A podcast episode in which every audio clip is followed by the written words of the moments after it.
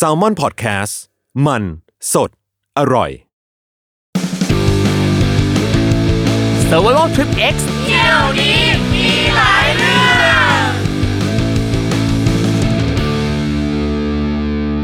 สวัสดีครับ ขอต้อนรับเข้าสู่รายการ Survival Trip X เที่ยวนี้มีหลายเรื่องกับผมทอมจากกรีฑยมพยอมนะครับ ที่นี่ที่เดียวที่เดิมนะครับ ที่ Salmon Podcast นะครับ เข้ามาฟังกันได้ทุกช่องทางโซเชียลมีเดียของ Salmon Podcast นะครับ แล้วก็ทุกช่องทางสตรีมมิ่งนะครับผมอะ แน่นอนครับว่ารายการ Survival Trip X นะครับเราก็จะมีเรื่องราวต่างๆ มากมายมาเล่าสู่กันฟัง และแน่นอนว่ามันก็อาจจะไม่ใช่เรื่องที่ดีสักเท่าไหร่นะครับแต่ว่าจะเป็นเรื่องเอ่อไม่ว่าจะเป็นเรื่องไม่ดีเรื่องแย่อุทาหรณ์สอนใจต่างๆนะครับที่นักท่องเที่ยวนักเดินทางเนี่ยนะเขาเดินทางไปตามที่ต่างๆ ประสบเหตุการณ์นั่นนี่นู่น แล้วก็เอามาเล่าสู่กันฟังเพื่อที่ว่า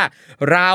คุณผู้ฟังทุกคนเนี่ยนะครับฟังอยู่เนี่ยจะได้เตรียมตัวเตรียมใจไว้ก่อนนะครับ ว่าถ้าไปประเทศนั้นนั่นนี่นี่นู่นเนี่ยนะครับ อาจจะเจออะไรบ้าง และถ้าเจอแล้วเนี่ยนะครับ แขกรับเชิญของเรา มีวิธีจัดการยังไง มีวิธีแก้ปัญหายังไง เผื่อว่าคุณผู้ฟังเนี่ยจะได้เอามาเตรียมปรับ นะครับแล้วก็รับมือกับสถานการณ์ต่างๆ ให้ดียิ่งขึ้นได้นั่นเองนะครับ วันนี้ครับแขกรับเชิญของเรานะครับ โอ้โห มาแล้วพร้อมแล้วนะครับ น้องซอฟซอฟปอมสวัสดีค่ะ สวัสดีครับผมเย้น้ำเสียงสดใสคุ้นเคยตื่นเต้นมากเลยตื่นเต้นอะไรอะอะไรทำให้ตื่นเต้น มันตื่นเต้นไงว่าแบบเอ๊ะของฉันเนี่ยมันจะแบบเอาชีวิตรอดได้เพียงพอไหมอะไรอย่างเงี้ยแต่ละทริปแต่เราเชื่อว่าเรื่องที่เราเจอมันก็พีคอยู่นะครับผมใช่ค่ะการ survive ของแต่ละคนแต่ละเหตุการณ์เนี่ยมันหลากหลาย มันมีหลายรูปแบบบางคนอาจจะรู้สึกว่าวิสำหรับเราบางครั้งอาจจะรู้สึกว่าเอ้ยมันอาจจะไม่ดูไม่ไม่ค่อยอะไรเท่าไหร่ แต่สำหรับคนอื่นปั๊บมันอาจจะเป็นเรื่องใหญ่มากก็ได้ค่ะอย่างบางครั้งเนี่ยการที่สมมุติ เราเดินทางบ่อยๆอาการที่เราเจอเหตุการณ์ใดๆเนี่ยบางทีเรารู้สึกว่าโอ๊ยธรรมดามากอะไรเงี้ย แต่สำหรับบางคนที่อาจจะไม่ได้เดินทางบ่อยปั๊บค่ะเจออะไรสักนิดสักหน่อยปั๊บมันก็เขาประสบการณ์ใหม่เนาะใช่เป็นออประสบการณ์ใหม่แล้วเขารู้สึกว่ามันเป็นเรื่องใหญ่มากสำหรับเขาดังนั้นอะเราก็มาแชร์มาแลกเปลี่ยนค่ะพูดคุยกันไปค่ะซอฟเอ็นซอฟเดินทางเยอะมากเลย อันนี้ใช่ถามก่อนว่าปกติเนี่ยน้องซอฟชอบเดินทางไปประเทศแบบไหนยังไงครับโอ้โหจริง ๆ คือชอบ ต้องบอกว่าที่ชอบกับครัที่บเงินพอที่จะไปอะมันคนละประเด็นเอาเหรอโอเคโอเคแต่ถ้าเอาที่ชอบรู้สึกว่าตัวเองเนี่ยสามารถ comfort ตัวเองในการไปได้อยู่บ่อยครั้งคือครับประเทศญี่ปุ่นค่ะโอ้ยชอบมากโอ้ชอบมากคือเราชอบด้วยความวัฒนธรรมความสนุกของประเทศเขาใช่ไหมคะครับแล้วเราก็ได้ซอฟต์พาวเวอร์ตั้งแต่แบบการ์ตูนตอนเด็กที่เราดูมาตลอดอืมก็ญี่ปุ่น ความน่ารักของญี่ปุ่นคือ ถ้าจะสักครั้งในชีวิตประเทศแรกอะ ที่เก็บตังค์ไปเองได้ครับมันก็ต้องญี่ปุ่นอืมใช่อะเมื่อกี้ซอฟพูดถึงเรื่องการ์ตูนซอฟต์พาวเวอร์ต่างๆ อันนี้อยากอยากให้เล่าหน่อยชอบการ์ตูนอะไรยังไงบ้างของญี่ปุ่นยชอบชอบอนิเมะค่ะชอบมังงะชอบทุกอย่างเลย ชอบหลายเรื่องมากๆ อย่างเช่นอะโดเรมอนก็ชอบโอ้ยชอบมากชินจังก็ยังชอบอยู่ครับ ปัจจุบันชินจังทำมาได้ดีมากขึ้นเยอะเลยค่ะครับผมถ้าใครที่ยังติดภาพชินจังเป็นเด็กเด็กใช้คำว่าเด็ก พูดได้พูดได้ค่ะพูดได้เด็กที่ดูเป็นรถนิดๆโอเคโอเค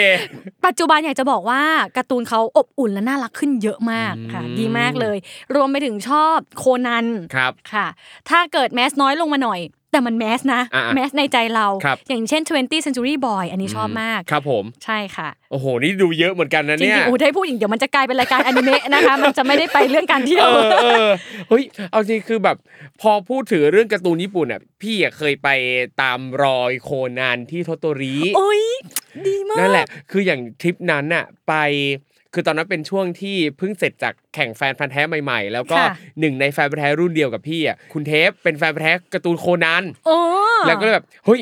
ได้รางวัลมารางวัลอะคือได้เป็นแบบแพ็กเกจทัวร์ไปญี่ปุ่นหุยอะไรเงี้ยเลิศแล้วก็เฮ้ยอยากไปด้วยค่ะเอองั้นซื้อตั๋วไปด้วยเอ้ยไปญี่ปุ่นแบบเนี้ยแล้วก็เลยกลายไปนว่าเราไปที่โอซาก้าแล้วก็ไปที่โทโตริไปตามรอยเมืองโคนันค่ะนั่นแหละโอ้สนุกมากเป็นประสบการณ์ที่ดีมากเลยจริงการคือ ไปญี่ปุ่นเนี่ยเราก็ว่าชอบอยู่แล้วนะค่ะแล้วพอเราไปตามธีมตามคอนเซปต์อะไรที่มันชัดแบบเนี้ยยิ่งชอบมากเลย จริงค่ะโอ้ยแต่ประเทศญี่ปุ่นซอฟยกให้เป็นประเทศที่เที่ยวตามธีมได้หลายธีมแล้วมันสนุกมาก ใช่ใช่ใช่ใช่ใช่คือเหมาะกับใช่คนทุกประเภททุกธีมอะคุณครับชอบธีมสยองยังไปได้เลยนะ มันก็พีคเอนะอใช่ใช่ใช่ใช่อุ้ยเดี๋ยวนะ พอพูดถึงธีมสยองซอฟชอบที่ไหน ฮะชอบที่ไหนสในญี่ปุ่นปะธีมธีมสยองในญี่ปุ่นยังไม่กล้าไปอะพี่มันกลัวยังกลัวอยู่ยังอ๋อยังไม่ยังไม่ก้าวข้ามค่ะจริงๆแต่พอพูดถึงธีมสยองอะไม่รู้มันมันเรียกได้ว่าเป็นธีมได้ไหมนะอยากเข้าไปในป่าที่เออนั่นอะเออที่คนเขาไปแบบเป็นจุดหมายสุดท้ายในชีวิตกันอะไรอย่างเงี้ยค่ะครับอยากอยากลองลองไปดูสักครั้งหนึ่งไปดูบรรยากาศอะไรเงี้ยเอออะแต่ทีนี้เรากลับมาเข้าเรื่องของเราดีกว่าพอพูดถึงญี่ปุ่นปั๊บเนี่ยค่ะอยากให้ซอฟเนี่ย แชร์หน่อยว่า ตอนไปญี่ปุ่นครั้งแรกเนี่ยเป็นยังไงบ้างโอ้โหเออ อยากบอกว่านี่เป็นเรื่องพีคที่สุดของครับ คนที่เคยเดินทางครั้งแรก เดี๋ยวนะ อันนี้เป็นการเดินทางไปญี่ปุ่นครั้งแรกหรือว่าเป็นการไปต่างประเทศครั้งแรกด้วย เป็นญี่ปุ่นครั้งแรกค่ะโอเคถ้าเป็นต่างประเทศครั้งแรกอาจจะสักสามขวบ ซึ่งจำครัไม่บเคยได้ผมเอาโอเค แต่อันเนี้ยจะเป็นแบบครั้งแรกที่ไปด้วยทุนทรัพย์ที่เริ่มพอจะมีบ้าง อืม แล้วเราไปก็ด้วยความแบบ อยากพาครอบครัวไปด้วยอืมก็พาครอบครัวไปด้วยค่ะ ไปกันครบเลย พ่อแม่พี่สาวเราอะไรอย่างคเงี้รับยผมอุ๊ยชอบชอบเจอรายการที่แบบทุนทรัพย์เราพอจะมีบ้างแล้วเราก็ไปแล้วก็พาครอบครัวไปด้วยใช่อย่างของพี่ตอนไปญี่ปุ่นครั้งแรกอะทุนทรัพย์ก็พอจะมีบ้างไปคนเดียว ไปคนเดียวจ้าแต่ตอนนั้นซอฟอาจจะด้วยอายุยังน้อยด้วยค่ะ ถ้าไปคนเดียวพ่อแม่อาจจะยังเป็นห่วงอยู่ก็เลยอ๋อเอาพาไปด้วยกัน ตอนนั้นน่าจะอายุสัก 19อืมครับผมถือว่าเด็กไหมคะ ก็เด็กก็เด็กวัยรุ่นก็เด็กเด็กวัยรุ่นยังเด็กวัยรุ่นอยู่ ยังใช่เรียนไม่จบ เรียนไม่จบค่ะเออก็อายุครับ19 เราก็พาคุณพ่อคุณแม่ไปโอ้ยตื่นเต้นมากครับคือเราเคยได้ยินชื่อเสียงเรียงนามญี่ปุ่นมาเยอะมากใช่ไหมคะว่าป้ายเนี่ยหลงทางได้ง่าย เพราะว่าไม่มีภาษาอังกฤษ supportป้ายส่วนใหญ่เป็นภาษาญี่ปุ่น คนครับญี่ปุ่นเขาไม่ค่อยพูดภาษาอังกฤษ เดี๋ยวนะพอสนิดนึงอันเนี้ยอยากถามกันว่าเหตุการณ์เกิดขึ้นในช่วงปีไหนนะครับ ปีเหรอคะโอ้โหซออายุ 19 19 คือประมาณปีไหน10ปีที่แล้วสิบปีที่แล้วอะโอเคเพื่อเพื่อเพื่อที่ว่ามันจะได้คนจะได้เชื่อมโยงมากขึ้นเพราะว่าณปัจจุบันเนี้ยอะมันคนญี่มันปุ่นเทคก็โนโลยีแล้วนะเออมันก็ดูทันสมัยขึ้นนิดนึง ภาษาอังกฤษเขาก็คนก็พูดกันมากกว่าเดิมค่ะแต่คือพอเป็น 10 ปีก่อน 10 กว่าปีก่อนเนี้ยเหนื่อยมากกับการสื่อสาร ถูกต้องค่ะ เหนื่อยมากจริง ๆ ค่ะคุณผู้ชมคุณผู้ฟังนะคะครับคือสิ่งที่ซอฟเจอเนี่ยเราก็รู้สึกว่าเอ้ยเราเรียน A b a c ภาษาอังกฤษฉันมันก็ต้องได้บ้างเหรอแกเออการไปเที่ยวนอกเอ่อแบบนอกประเทศมันครัก็บต้องเป็นจะเรื่นอองกโลกที่แล้วนะจะนอกโลกแล้วเมื่อกี้ถ้าพี่ไม่ห้ามหนูจะไปนอกโลกแล้วก็คือแบบเออมันมีภาษาเราก็ไม่ต้องกลัวหรอก เพราะเราก็ได้รับการเรียนรู้มาแบบนั้นไงแต่มันใช้ไม่ได้กับประเทศญี่ปุ่นเมื่อสิปีที่แล้วคอะรับสิบปีที่แล้วเนี่ยย้อนกลับไปตอนที่เรายังต้องขอวีซ่าป่ะอ่าเอ้ยตอนนั้นซอฟไม่ต้องขอสองแล้วไม่ต้องขอแล้วเหรไม่ต้องขอตายแล้วพี่ตอนพี่ไปครั้งแรกอะคือตอนปีสอง ปลายปี 2012 ค่ะ อันนั้นอะยังต้องขอวีซ่าอยู่อ่าแล้วเหมือนกับอาจจะรว่าอยต่อเหมือนกับว่าพอปีถัดมา 2013อะไม่ต้องขอวีซ่าแล้วอ่าเอองั้นซอฟอาจจะเป็นมันเป็นรอยต่อเป็นไปใช่ได้ใช่ค่ะเออน่าจะเป็นปีแรกแรกที่ไม่ต้องขอวีซ่าเลยด้วยซ้ำอะใช่แล้วเราก็ไปโอเคพ่อแม่เราเนี่ยดีใจมาก เราก็รู้สึกแบบมันเป็น achievement ครับเฮ้ยมันมันดีมากๆเลยนู่นนี่นั่น แต่ด้วยการไปก้อนแรกที่พาครอบครัวไปด้วยแน่นอนว่าเงินเราอะ มันจำกัดมากอืมมันก็ไปแบบทริปประหยัดครับ นะคะ หวังเอาแบบคุณ i t y ของการได้ใช้เวลากับครอบครัวแทนอืมเงินคือห้ามพลาดแม้แต่รถไฟแม้แต่ขบวนเดียวก็คือห้ามพลาดอะครับคือจะกินข้าวก็ต้องแบบมื้อนี้ต้องเป๊ะเท่านี้นะ จะไปเที่ยวต้องวางแผนอย่างดีมากๆ เพราะว่าครับเราจะใช้จ่ายสุรุ่ยสุร่ายไม่ได้อะอุ๊ย อันนี้ขอถามหน่อยว่า การที่เราจะไปเที่ยวแล้วเราวางข้อจำกัดเรื่องบัตเจ็ตแบบนี้เนี่ย มันทำให้เรามีความสุขกับการท่องเที่ยวไหมอะเป็นคำถามที่ดีมากค่ะ ถ้าเป็นปัจจุบันอาจจะรู้สึกว่ามันถูกจำกัด แต่ณตอนนั้นกลับรู้สึกว่าไม่เป็นปัญหาเลยค่ะอืมเพราะเรารู้สึกว่าบรรยากาศที่ได้สัมผัส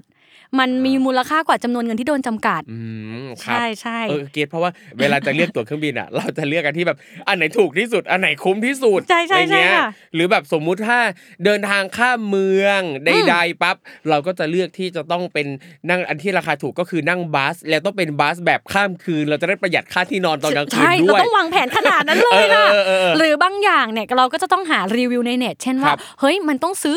ตั๋วเอออะไรจากไทยไปก่อนที่เป็นแพ็กเกจแล้วแบบเป็นเป็นการจองล่วงหน้ามันครัจะบถูกกว่าไปซื้อหน้างานครับหรือไปกดหน้างานแล้วแบบไม่เข้าใจภาษาเขาอะไรอย่างเงี้ยแล้วค่ะคือนึกภาพสมัยก่อนเนี่ยแบบ คือ Facebook ก็ยังไม่ได้แมสอะเวใช่ลาที่เราจะหาพันทิปเท่านั้นที่จะช่วยเราได้อะเข้าใช่ไปดูในค่ะกระทู้ในห้อง Blue Planet อะไรหเงี้รืยอแบบว่าบางทีข้อมูลก็ไม่ได้อัปเดตแบบเออเออถี่เหมือนเท่าครับปัจจุบันนะคะอะครับแต่เราก็พยายามแบบว่าเอออย่างน้อยนะถ้าเราซื้อตั๋วหลาย ๆ อย่างที่พร้อมตั้งแต่ไทยครับถ้าเงินไม่พอจริง ๆ เรายังเอ้ยมีคนใกล้ตัวในไทยได้อ่าถูกไหมเราก็คือจะครัจะบเตรียมตัวเองให้พร้อมก่อนในไทยครับพอไปถึงที่นู่นเนี่ยเราก็จะใช้โควต้าของคูปองที่เราซื้อมานั่นแหละครับในการใช้ชีวิตอยู่ที่ญี่ปุ่นอืมอะไรเงี้ยค่ะ ซึ่ง อินเทอร์เน็ตก็เป็นเรื่องที่สำคัญมาก ในยุคนั้นเนี่ยเรายังไม่รู้จักซิมที่ไว้ใช้แบบเหมือน SIM2Fly ซิมที่ใช้ต่างประเทศได้เออสมัยนั้น SIM2Fly ยังไม่มียังไม่มีด้วยใช่ไหมคะยังไม่มีต้องใช้เป็นก้อน Pocket Wi-Fi ใช่ ต้องใช้เป็นพ็อกเก็ต Wi-Fi ค่ะ ซึ่งหนึ่งลูกต่อหนึ่งวันมีความเร็วที่จำกัดครับ คิดเป็นวันแล้วเราก็แบบอะคำนวณมาเสร็จสับแล้วก็มองว่า ครอบครัวเราสี่คนเนี่ย อยู่ติดติดๆกันก็คงจะได้แหละเออเช่าก้อนเดียวก็พอครับอันเนี้ยเราต้องเล่าให้ฟังว่าคิดว่าหลายคนเนี่ยในสมัยเนี้ยไม่ไม่คุ้นเคยกับ Pocket Wi-Fi แล้วไม่กลายเป็นเรื่องเก่าไปเลยเหรอใช่คือ Pocket Wi-Fi เนี่ยมันจะเหมือนกับเป็นก้อน Wi-Fi ที่เราสามารถพกติดตัว เราก็จะมี Wi-Fi ไปไหนมาด้วยได้ค่ะในระบบของมันเนี่ยคือมันต้องใส่ซิมการ์ดเข้าไปในก้อน Wi-Fi นี้ แล้วมัน เหมือนกับเวลาที่เราจะใช้สัญญาณ Wi-Fi อะมันจะอยู่ในพื้นที่จำกัดค่ะนั่นแปลว่าสมอะสมมุติเราไป4ี่ห้าคนพกก้อนไอ้ Pocket Wi-Fi Wi-Fi อ่า Wi-Fi หนึ่งก้อน เราสามารถแชร์กันได้ใช่ถ้าเราอยู่ในพื้นที่ในรัศมีเดียวกันกัน ใช่ค่ะนั่นแปลว่าถ้ามีใครคนใดคนหนึ่งหลุดไปจากตรงนี้ปั๊บก็ก็คือจะติดไม่มีสัญญาณแล้วนะ ใช่ก็คือจะติดต่อไม่ได้เอค่ะอ ซึ่งมันความตลกก็คือว่าเวลาเราสมมติว่าเราแค่อยากจะแวะเข้าห้องน้ำอะครับอีกสามคนต้องยืนรอข้างหน้านึกออกไหมคะคือเราอ่าจะต้องแบบไม่หลุดวงรัศมีต่อกันครับไม่อย่างนั้นคือหลงทางอืมแล้วเราก็จะหาทางกลับกันไม่ได้อะไรอย่างเงี้ยค่ะ นั่นคือความสนุกครับตอนแรกมันก็สนุกแหละ จน จนก็ survive มาได้จนปลายปลายทริปอืมแต่ความพีคที่สุดเลยเนี่ยซอฟครับว่ามันคือวันสุดท้ายที่ต้องบินกลับไทยครับเพราะเรายังต้องบินกลับมาเรียนค่ะอ่าวันที่บินกลับเนี่ย คือจากในเมืองเนี่ยเราจะต้องนั่งชินคันเซ็นครับกลับไปที่สนามบินนาริตะอะครับผม แล้วเราก็แบบด้วยความช้อปปิ้งเยอะของเยอะมาก และเราอะ ไม่เคยนั่งชินคันเซ็นมาเลยในชีวิตอะอืมครั้งแรก เดี๋ยวนะ อันนี้ถามกันว่าตอนไปเนี่ยทริปนี้เนี่ยไปลงที่โตเกียวแล้วก็ตลอดทั้งทริปไม่ไม่ได้ใช้ชินคังเซ็นเลยเหรอครับ ไม่ได้ใช้เลยเพราะว่าอยู่แค่โตเกียวเลยค่ะ อยู่แค่ในเมืองอ๋อเพราะเราไปกันได้แค่สักสี่ห้าวันอะไรอย่างเงี้ยค่ะครับก็อยู่แค่โตเกียวอืมแล้วก็ต้องกลับมาเรียน ชินคันเซ็นครั้งแรกของชีวิตครับนั่งกลับสนามบินอ่าเราเคยได้ยินว่าคนญี่ปุ่นอะตรงต่อเวลามากครับ แต่ไม่เคยคิดว่ามากขนาดนั้น ไม่เคยคิดว่ามากขนาดนั้นจริงครับๆคือเราเนี่ยถือของมาเยอะมาก แล้วชินคันเซ็นเป็นสิ่งที่ตัดสินใจไปซื้อหน้างานอืไม่ใช่ซื้อคูปองจากไทยเตรียมไปนะคะ เป็นการตัดสินใจหน้างาน เดินไปซื้อเสร็จปุ๊บ คนญี่ปุ่นเนี่ยเขาก็จะเลือกรอบที่เร็วที่สุดครับ ให้เรา เร็วที่ว่าเนี่ยคืออีก3นาทีรถไฟออกครับ จากเคาน์เตอร์อ่าฮะและชานชาลาลงไปอีกประมาณสัก3-4ชั้นครับแล้วของสัมภาระเยอะมากโอ้โหกับคุณพ่อคุณแม่ที่เป็นผู้ใหญ่แล้วอะครับเขาไม่ได้ออกกำลังกายเป็นนิดเขาไม่ได้วิ่งทุกเช้าแบบคุณชัดชาติครับผม สิ่งที่เกิดขึ้นคือ เราต้องรีบวิ่งไปที่ชานชาลาครับ วิ่งแบบวิ่งสุดแรงเกิดมากๆเพื่อไปให้ทันเวลาค่ะอืมปรากฏไปถึง เราเห็นรถไฟจอดอยู่ค่ะครับเราก็รีบกระโดดขึ้นรถไฟก่อน เรายังไม่รู้ด้วยซ้ำนะคะ ตอนนั้นว่าโบกี้แต่ละโบกี้มันหมายความว่ายังไงอ่าเรารู้แค่ว่าเอาตัวขึ้นรถไฟก่อคนรับให้มันไปได้ก่อนอืมปรากฏขึ้นไปถึงบนโบกี้ปุ๊บเราเจอแฟนคลับคนไทยครับที่อยู่บนรถไฟตื่นเต้นมากดีใจที่ได้เจอเรา อุ้ยซอฟซอฟใช่ไหมคะซอฟใช่ไหมคะอุ้ยนี่ตื่นเต้นมากเลยติดตามค่ะอ่าส่วนเราก็พยายามแบบพ่อแม่เรายังขึ้นรถไฟมาหรือยังครันะบยังยังตกใจอยู่ว่าเอ๊ะพ่อแม่เราขึ้นรถไฟมาหรือยังกับพี่สาว แล้ว แฟนคลับเนี่ยเขาก็หวังดีอยากจะช่วยเราขึ้นรถไฟเขาก็ขอดูตั๋วครับอะคุณซอฟนั่งตรงไหนคะแล้วเขาเห็นปุ๊บเขาก็บอกอุ้ยมันไม่ใช่โบกี้นี้นะคุณซอฟต้องออกไปไปไปขึ้นข้างหน้า เพราะว่าโบกี้เราคือหัวขบวนแบบหัวขบวนมากครับๆซึ่งจุดที่อยู่คือท้ายขบวนมากครับๆพอเราได้ยินอย่างนั้นน่ะเราก็อ๋อต้องออกไป เพื่อขึ้นข้างหน้าใช่ไหมเราก็เลย ออกไป คือคือรถรถไฟอะมันไม่สามารถจะแบบเดินเดินไปข้างหน้าได้เหมือนกับรถไฟบ้านเรา จริง ๆ มันเดินได้ค่ะ เออ แต่ว่าณจังหวะนั้นน่ะซอฟไม่รู้ค่ะอืมแล้วครับซอฟได้ยินแค่ว่า ต้องออกไปเพื่อไปขึ้นข้างหน้าอ่าเราก็เชื่อคนง่ายมาก โอเค ด้วยความไม่รู้ค่ะ ก็รีบยกกระเป๋าวิ่งออก พ่อแม่ที่พิงเพิ่งเข้ามาครับเขาก็เอาเอารีบรีบออกออกด้วย แล้วเราก็รีบวิ่งไปโบกี้แบบสองหรือหนึ่งมันครับมันต้นต้นขบวนมากๆค่ะครับ เราหันไปคือพ่อแม่เหนื่อยแล้ววิ่งไม่ไหวอะภาพมันซีนแบบซีนหนังหนังส่งกันทางชันชาลารถไฟแล้วอะพี่อ่าครับผมไปเลยไม่ไหวแล้ววิ่งก่อนวิ่งไปก่อนเลยเดี๋ยวเจอกันบนรถไฟ เราก็วิ่ง พี่สาวก็วิ่งตามเรามา speed คือซอฟคนแรกวิ่งทุกทุกทุกทุกพี่สาวคนที่สองทุกทุกทุกวิ่งตามมาด้วยกัน พ่อคนที่สามทุกทุกทุกแม่ครับน่าจะคนสุดท้ายค่ะคนที่สี่ครับแต่ speed ทิ้งห่างกันมากครับซอฟวิ่งไปถึงปึกซอฟไปทันโบกี้ของตัวเอง รีบกระโดดขึ้น หยิบกระเป๋าขึ้นของก็เยอะพี่สาวขึ้นทัน รีบกระโดดขึ้น พ่อก็เริ่มใกล้ถึงและแม่ตามมาติดติดๆครับของก็เยอะทุกคนถือสัมภาระตัวเองค่ะทันใดนั้นมีเพลงดังขึ้นอืมซึ่งเพลงเพลงนั้นที่ดังขึ้นซอฟไม่รู้มาก่อน ว่ามันคือสัญญาณบอกว่า จะปิดประตูแล้วนะอ๋อเราก็นึกว่าอ๋อเป็นเพลงแบบเหมือนเสียงรอสายหรือเปล่าอ๋อเออเออนึกไม่ออกตอนนั้น แต่ถ้าใครที่เคยขึ้นชินคันเซ็นจะทราบว่ามันจะมีเสียงเหมือนเมโลดี้บางอย่างครับเป็นสัญญาณขึ้นมาจำไม่ได้เลยเออแล้วจังหวะที่พ่อกับแม่วิ่งมาค่ะ ตรงประตูตรงกลางซอฟครับที่กำลังพยายามจะหันไปเพื่อช่วยพ่อหยิบกระเป๋าขึ้นรถไฟ เพลงมันหยุด และประตูมันก็ ปิดต่อหน้าโอ้ระหว่างซอฟ พี่สาวที่อยู่บนรถไฟแล้วครับ กับพ่อแม่ที่อยู่ที่ชานชาลา ตายแล้ว แล้วรถไฟก็ค่อยๆ เหมือนซีนหนังอะพี่ครับมันเป็น slow motion แบบว่าแล้วก็หายไป พ่อแม่เราอะอยู่ชานชาลา ส่วนเราอะค้างอยู่กับกระจกออกจากสถานีไปแล้วครับ เครียดมาก เครียดที่หนึ่งคือ ตั๋วรถไฟทั้งหมดอะค่ะ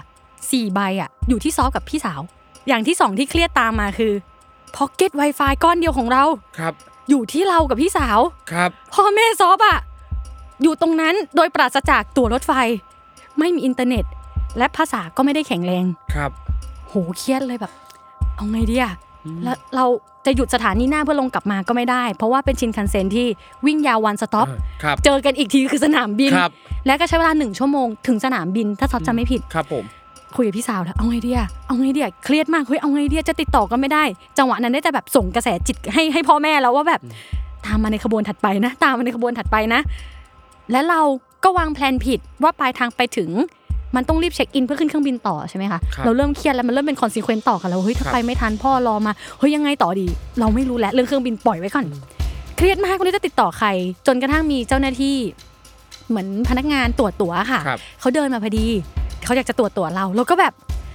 excuse me excuse me ภาษาอังกฤษเลยค่ะ อ่าเนี่ยแบบ my dad อยู่ตรงนั้น พูดเป็นซอฟจำไม่ได้ซอฟพูดอะไร แต่ซอฟพูดเป็นประโยคอะไรเป็นพยางค์เลยว่าช่วยด้วยค่ะ อันนี้แปลไทยนะคะ ช่วยด้วยค่ะ คุณพ่อคุณแม่เนี่ยที่มากับเราเนี่ยตอนเนี้ยท่านน่ะขึ้นรถไฟไม่ทัน ติดอยู่ที่สถานีค่ะ แล้วตอนนี้ตั๋วของท่านน่ะอยู่ที่เรา Wi-Fi ก็อยู่ที่เรา ตอนนี้เราติดต่อท่านไม่ได้ พอจะช่วยประสานงานอย่างไรได้บ้างคะ เจ้าหน้าที่ญี่ปุ่น ครับ เขาฟังภาษาอังกฤษไม่ออกโอ้โอ้โหแต่แล้วเราก็พูดภาษาญี่ปุ่นไม่เป็นครับ แล้วเขาก็บอกว่ายังไงนะยังไงนะ ขออีกที เราก็พยายามพูดเป็นภาษาอังกฤษที่ distort ขึ้นเรื่อยครับๆคือถ้ามันเป็นเซนเทนไม่ได้ แล้วก็ต้องแบบมี with family อ่าๆ for people อืมมี sister dad mom อะครับเราเราเราเริ่มสื่อสารแบบนี้จริง ๆ นะคะครับ to เนี่ย here mom dad station เริ่มพูดเหมือนเด็กแล้วนะคะครับมัมแดดสเตชันมัมแดด no ticket no wifi อืม help help me ครับ help me ครับนึกไปแล้วตลกคือเออพูดจาแบบว่า มันไม่เป็นประโยคอะครับ คือทิ้งความแกมมาไปเลยอะทิ้งไปเลยเอาค่ะใช้แค่คำนามเหมือนคำต้องเชื่อม เหมือนคำต้องเชื่อมค่ะ คือจังหวะนั้นเขาฟังไม่ออกจริง ๆ ค่ะครับแล้วพอเราเริ่มพูดเป็นคำงับงับๆแบบเนี้ยเขาเริ่มเก็ต เขาเก็ตว่าอ๋อแดดมัมเขาเริ่มเก็ตเขาก็อ๋อชดโตชดโตชดโตแป๊บหนึ่งเขาก็หายไปเลยค่ะ หายไปไหนไม่รู้ หายไปสักพักหนึ่งกลับมาใหม่ ขออีกทีอ๋อช่วยโอเคให้เราอธิบายอีกทีหนึ่งเราก็เลยหยิบ Google Translate แล้วกันนะอืมพยายาม Translate ดูจับดูจับเล่าเหตุการณ์จนครบเสร็จสับเขาแบบอ๋อโอเคโอเคพอเขาโอเคโอเคเสร็จปุ๊บเขาก็วออะไรสักอย่างบนไหล่เขาแบบ อ๋อน่าจะเขาก็สื่อสารกันนานมากเราก็แบบเกิดอะไรขึ้น เจอพ่อแม่ฉันไหมแล้วพ่อแม่เราจะเป็นยังไงเราก็กลัวมาก แล้วเขาก็หายไปอีก เจ้าหน้าที่คนเนี้ยค่ะ แล้วระหว่างที่เรานั่งรอไปเรื่อยๆคือเวลามันผ่านไปเรื่อยๆครัค่ะบเราน่าจะผ่านไปสักครึ่งชั่วโมงแล้วเราไม่รู้ว่าพ่อแม่เราเป็นยังไงบ้าง จนหายไปแบบเจ้าหน้าที่ยังไม่เดินกลับมาสักทีอะค่ะครับเราเริ่มแบบเฮ้ยตกลงยังไงดีวะเราสื่อสารกับใครก็ไม่ได้เลยอะจนอีกสิบห้านาทีมันขึ้นแล้วว่าเราจะถึงสนามบินค่ะเรารอไม่ไหว ก็เลยเดินเดินหาพี่พนักงานคนเนี้ยครัค่ะบบนรถไฟ หัวขบวนไปท้ายขบวนเฮ้ยหาไม่เจอ พี่เขาหายไปไหน ตอนเด็กๆอะไม่รู้ว่ามันมีห้องทำงานของอ๋อโอเคของคนบนรถไฟแต่เราครับแค่แบบฉันหลอนเหรอ ตอนนั้นก็แบบมันมันโลกอะค่ะเฮ้ยเขาหายไปไหนแล้วยังไง เราได้รับความช่วยเหลือไหมหรืออย่างไรอะไรเงี้ยค่ะ ตอนใกล้ใกล้ที่จะถึงสถานีรถไฟอ่าที่สนามบินจครัริงบๆพี่คนนี้เขาก็ปรากฏตัวขึ้นมาอีกครั้ง เดินกลับมาเป็นคุณลุงคุณลุงอะนะคะ แล้วเขาก็บอกว่า แปลไทยเลยแล้วกันนะคะ เขาบอกว่าเนี่ย เจอคุณพ่อคุณแม่แล้วนะ แล้วก็คุณพ่อคุณแม่เนี่ยกำลังขึ้นขบวนต่อไปเนี่ยอืมเดี๋ยวเขาจะตามมาครับคาดว่าเดี๋ยวจะมาถึงช้ากว่าเราอีกครึ่งชั่วโมงครับ ก็เดี๋ยวเรารอเปิดเจอได้เลยที่ปลายทางอืมแล้วก็แวบหนึ่งอะโล่งใจ เออ แวบต่อมาใช่พ่อแม่เราจริง ๆ ใช่ไหมไม่ใช่ว่าเออไม่ใช่ว่าไปสื่อสารแล้วแบบว่าครับ มันจะเป็นคนคนเดียวกันจริง ๆ ใช่ไหมอะแล้วเราก็กังวลเยอะมากว่าพ่อแม่เราจะเป็นอย่างไรยังไงบ้าง จนไปถึงที่ปลายทาง สิ่งที่เจ้าหน้าที่บนรถไฟบอกซอฟให้ไปทำต่อก็คือให้เราไปติดต่อเจ้าหน้าที่ที่ชานชาลาครับไปแจ้งเรื่องเขาแล้วเขาจะช่วยเหลือคุณต่อ เราก็รับสารโอเคได้ ไปที่ชานชาลานะเราก็ไปที่ชานชาลาเสร็จปุ๊บ มันเป็นความยากมากที่เราต้องเล่าเรื่องเดิมด้วยครับกับคนญี่ปุ่นที่เขาไม่เข้าใจภาษาอังกฤษอะค่ะครับเราก็พยายามไปตามหาเจ้าหน้าที่ที่จะช่วยเหลือเราได้ จนกระทั่งไปเจอเจ้าหน้าที่เขาอยู่ตรง เวลาซื้อตั๋วรถไฟค่ะ มันจะมีเหมือน box office อยู่เราก็เดินไปหาเขาเราบอกว่าเนี่ยเจ้าหน้าที่บนรถไฟบอกว่าให้เรามาติดต่อคุณ เขาก็งงงๆเอ๊ะ เรื่องอะไรนะอ่าแล้วเขาบอกมันเกิดอะไรขึ้นครับ ในใจก็คิดเขาไม่ได้บรีฟกันแน่เลยอะอืมนี่เราต้องเล่าใหม่ทั้งหมด ครับซีนที่เกิดขึ้นก็คือเล่าใหม่ ตอนแรกก็พูดภาษาอังกฤษเหมือนเดิมค่ะ เนี่ยนะแบบ we were here together with my dad ตุนี่นั่น family เราก็เล่าแล้วเขาก็ไม่เข้าใจครับ จังหวะนั้นคือเหนื่อยมากว่าแบบเฮ้ยภาษาอังกฤษเนี่ยในการเซอร์ไฟแบบมันไม่ใช่อย่างที่เราคิดเลยนะมันต้องรู้ทั้งหมดครับ เราก็เริ่มย่อยคำอีกแล้วmom dad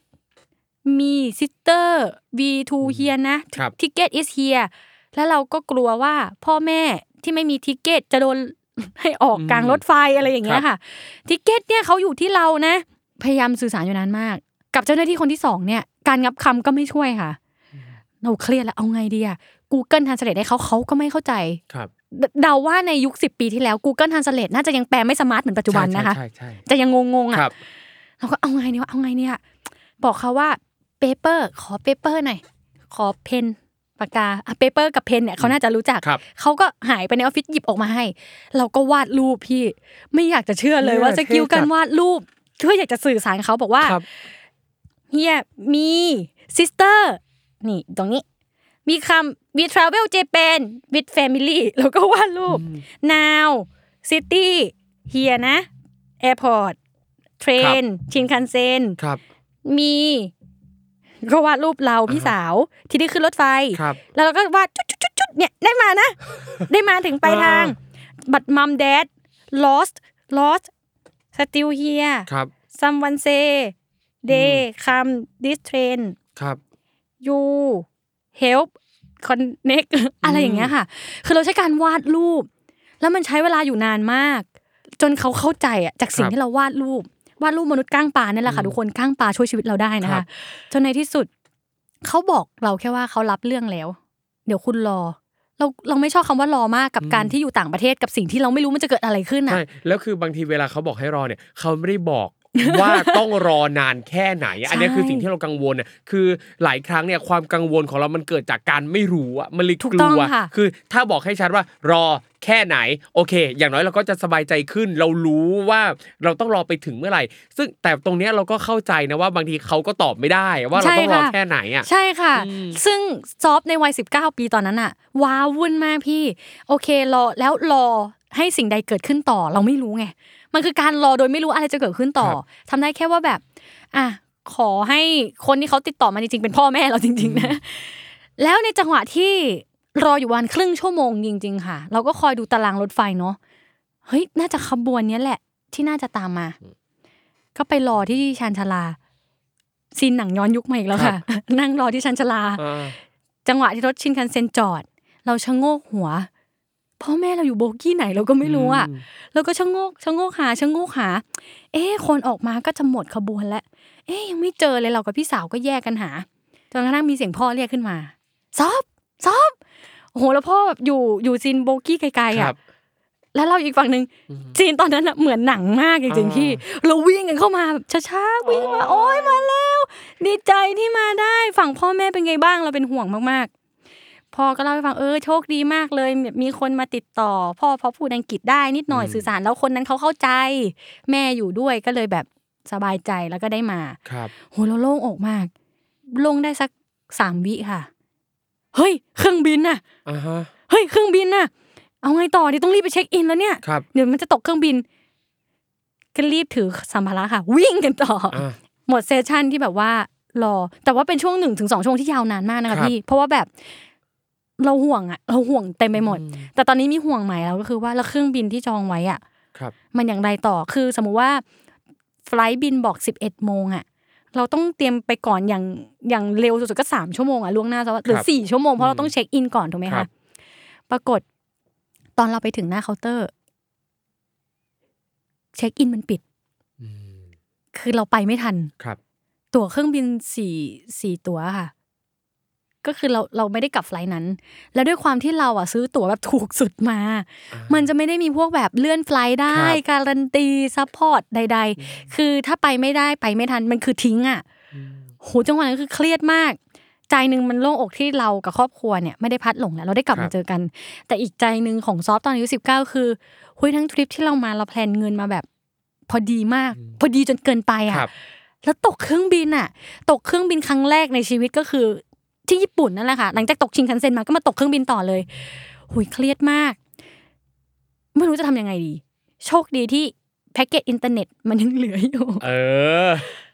ทักยืมเงินเพื่อนก่อนที่ไทย แล้วก็บอกเขาว่าแบบจะรีบหามาคืน ตอนนั้นก็รู้ตัวแหละว่า คือเราไม่ได้อยากยืมเงินใครอะครับแต่ถ้าฉันไม่ยืมตอนนั้นอะ เราไม่ได้กลับประเทศแล้วนะเว้ย เราจะกลายเป็นทิ้งเคว้งอยู่ที่ญี่ปุ่นครับค่ะ เลยทำให้ กลับมาเรียนไม่ทันอะไรไม่ทันต่อยาวไปเลยค่ะ แต่ว่าณวันนั้นมันรู้สึกแซดจริงนะแต่พอมากลับถึงไทยเราก็รู้สึกว่าเออมันก็เป็นประสบการณ์ที่มีรสชาติดีนะหลังจากนั้นเราเรียนรู้เลยว่า การเผื่อเวลาเดินทางวันสุดท้ายอะต้องเผื่อมากๆหลายๆอย่าง อย่างเช่นอยากเผื่อช็อปอยากเผื่อกินข้าวอะเผื่อรถไฟ